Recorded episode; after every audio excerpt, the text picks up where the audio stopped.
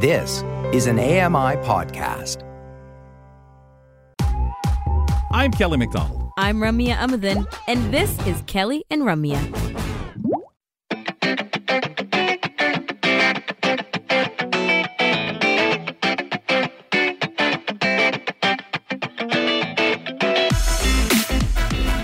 So, in John's report, what what excited you the most? Showing up at Walmart, not having to worry about the shelves, Hmm. Starling. Um, Probably the Uh, internet. kind of interesting too on the fake The out deep, voices. yeah, I was gonna say the uh, what do you call it? Deep noise, deep Deep sound, fake. deep fake Uh, audio. Yes, yeah. Thanks. Um, that stuff is quite interesting because I started to get into that audio mindset, right? Like, well, how would you fake the the breath, and would you make that a different element altogether and add it in when possible, or you know, the cadence of people's speech? You can't really mimic that. We slow down and mm. speed up uh, to show different emotion or to pause and can But for short, imitate. I think that whole breath thing. Definitely, I think uh, uh, you know com- you could you could learn that. That part I think is- software, yeah, yeah, and yeah. definitely you could utilize something. But you know what it like is, John said maybe after busting somebody, that's well, how right. you find out. It- it's it's afterwards, Yeah. which doesn't help much if you're already f- scammed or fraud. Uh, it came to you. But here's the thing: I assume something is scam before I assume it's a real person. Now, like seriously, Well, yeah. On Uh, email, Anytime phone, the, the everything. numbers, anything. Hey, you have just one click. Yep. I, I maybe I did, Even but I'm email. now forget it. I, I just no, no. I'm too scared to hit a button because we're told. Absolutely. I don't want to hit two." that link at Uh-huh. all. So everything is kind of a two factor authentication. Somebody sends me an email and then I call them and I'm like, Did you send me that email? Okay. Yeah, Just making sure. you careful that way, McGee. Worried trust about. anybody. Yeah, that's. I kind of thought that was the right moment for you to come in with that one. It- unfortunately, that's the way I feel about any of the calls that come in. Uh, as soon as I hear whoop or anything that you know, I know, uh oh, and you start hearing the people in behind. You wonder, is that a sound effect of of like a call center or Even whatever? What's I going answer. on? Then look Yeah. at the number. I'm like, Yeah, right. Well, and then you don't know even when there's no one there. What scam is that? Or did I say anything you that was recorded that could be used later? Um, Karen McGee joining us. We do this visit, uh, have our regional content reports on Wednesdays and Fridays on the program. Karen McGee joining us, AMI content development specialist. So you've got some really interesting things to talk about, Miss I Don't Trust. Um, the Helen Keller Center is going to be building a new housing complex in the Toronto area. Who's going to benefit from from these new apartments? Um, so, as we all know, affordable housing is not easy to find, especially in Toronto. Um, I know I couldn't afford to live in Toronto. Um, the Canadian Helen Keller Center is going to be building a new apartment building in Etobicoke. It's going to be a fully accessible and affordable, keyword affordable too, um, the two A's, apartment complex with more than 56 units. And there's going to be one, two, and three bedroom apartments, half of which are going to be rented to people who are deafblind and the rest of the units are going to be reserved for people with general disabilities and for more vulnerable populations who need the affordable housing. Um, these, this new apartment building is also going to have a 6,500 square foot state of the art training center where Canadians who are deafblind can gain some life skills to aid with independence, along with other programs to service and support all the other tenants in the building.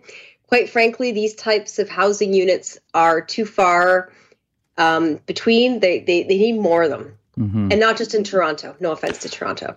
Well, first of all, I got to say that that cost of living in Toronto spreads out to uh, Kitchener, London. Now our prices have gone up, so it's it's totally since people have been working from home. This whole widespread, really a big problem. Um, these affordable units definitely in need. Also, the certain um, accessibility uh, requirements in them. I, I remember doing a piece for AMI TV years ago and uh, went to a Cheshire home and learned about some of the things, something so important like the fire alarm uh, for someone who can't hear. How do they know if they're sleeping? And I had to, I learned all about the vibration, all that stuff back then. And we're looking at things like that that are absolutely necessary to in, in units like this, Karen. So, uh, really good to see this being done. Any idea of that timeline when these are going to be ready? So they don't have an actual day when it's going to open yet. They still have to do a lot of fundraising. They did receive some grants from the Rapid Housing Initiative, but they still need to raise an additional $6 million to build. So they are fully operational when they open, and you see that a lot. Um, uh, senior facilities, independent living facilities, when they do the fundraising, they want to make sure they don't just have enough for to get the building up. They need to have enough to get it running too, and and you know before because they don't have any rent coming in yet. Right. Um, there is currently a wait list of 34 people right now with the Canadian Helen Keller Center in Toronto who are waiting for affordable housing. So this can't come soon enough because that list is just going to get longer. It is, and it, it's kind of i mean we're always talking about affordable housing we're always talking about accessible housing that is so needed and i get frustrated because it's almost like there's a particular formula that that has to be the right time, the right budget. The money has to be acquired because there's, there's just not enough money put out there to to organize accessible sp- uh, some housing that takes in the needs of of individuals in this situation. And we never get ahead. There's never a surplus, okay, but we can't even keep up. No, and um, we're going to actually be doing a docu. I don't know if I'm allowed to talk with this. Oh, sure marketing, you can. Go ahead. Marketing, I, done... marketing, marketing. Turn off your um your, yeah, your ears. It's Friday. So, they left. A, a, documentary that we're working on right now, so it's not done yet. Um, is about having being able to stay at home as you age. Uh, yes. And as disabilities and things come up, we're running into this now personally um, with my husband with some of his needs.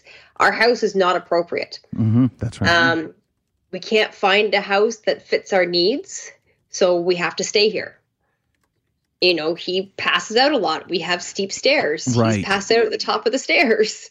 Um, not a really good, safe environment. Um, so it, it's something that people need to take into account when they're building from day one. And this sort of apartment complex that's going up, hopefully, will get people to think about don't just do a unit here or there. People want to buy a house and stay in it. Yes. Yes, and stop selling me on it takes away the ability to make the places very creative, very uh, appealing to people. It does not. Just do your job. Be creative. Have fun.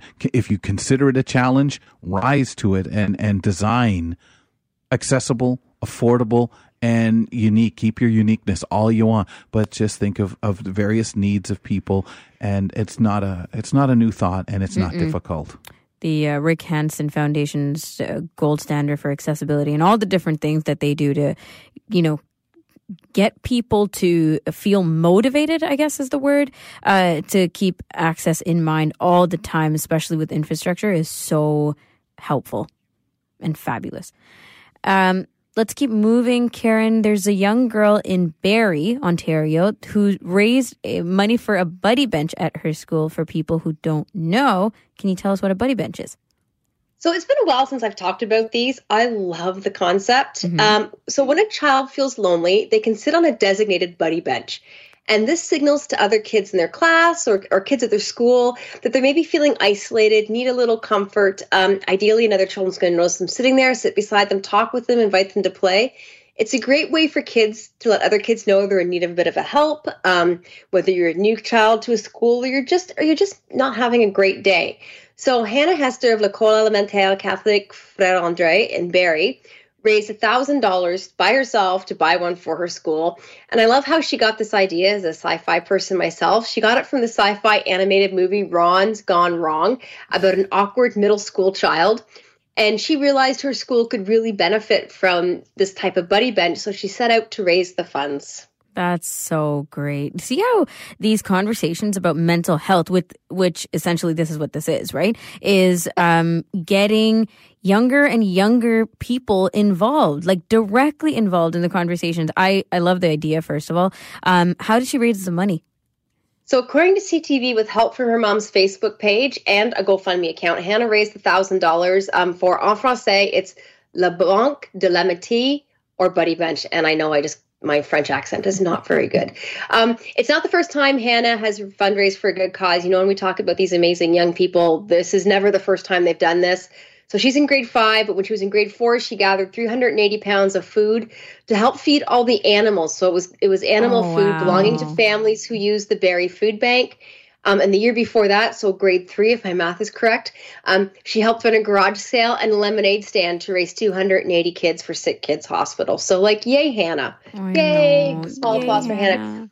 And I'm just going to jump on it really quickly onto like your conversation you guys just had. I just got Starlink.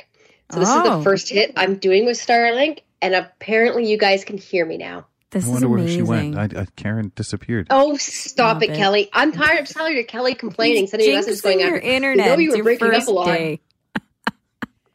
He's not nice to me at all, is he? He's really No. mean. Man, do especially you ever sound internet. clear, especially saying how wonderful I am? I appreciate it. You sound awesome. The audio's great. Now you hear me. Oh, yeah. Huh. Funny how that works. Yeah. it's like the money thing. Did anyone bring up money yet? No? Okay. Uh, can we ask you then, since uh, you've just got it, what was the selling point for you? Was it? I mean, I know we've you know you've had some struggles with location being uh, not not the best internet uh, at times for you. W- w- What did you see and say? Wow, I want this. I I saw my boss keep sending me her screenshots of her speed that she was getting with Oh, Starlink. yeah. She was harassing me. I'm, I'm just saying that. No, no, no. One of one, no, one of my my Karen and I got it as well at her place, and she was having similar internet issues that I was having, and it came highly recommended. And I trust her, and her and her husband have been very helpful with us getting it set up. So we had it in the backyard for a couple of days, just testing it out, and then they came and installed it on the roof today. So Wow. I'm so happy. Do you no know? drop offs, right? Like we haven't had Do you any know drops. Your voice hasn't done any of those funny things. Netflix is not that I've been watching Netflix while I've been working. how long have you been watching Netflix? That was as the first thing she tested. buffered? Buffering how long has Netflix? the Netflix been around? Stop um, it. No, it's not. It's is not that bad. It, it, it apparently I can see it now because we get really low quality, so it was really grainy. So I'm very excited. Jeez. I don't even know what I'm hearing. We didn't even know half the problems you were having. Oh, I mean Netflix. I mean, come on, Bridgerton. Hello. All right, go do some binging. Thank you very much. Uh, appreciate Thank you being you on. guys. Have a, have a great weekend. Thank Boy, you. does she sound clear. Okay, I hope our audiobooks weren't buffering. Jeez. Oh goodness me! Well, at least she's not, you know, and all the stuff that it was doing to her before.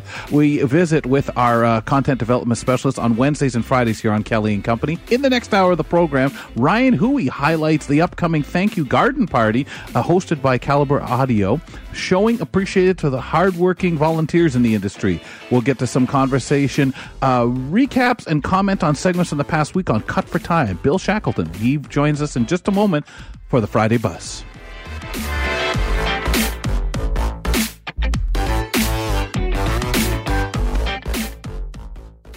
Hi, I'm Red Sale, inviting you to download the latest episode of My Life in Books, where internationally acclaimed authors discuss their lives, their work, and three books that have resonated with them.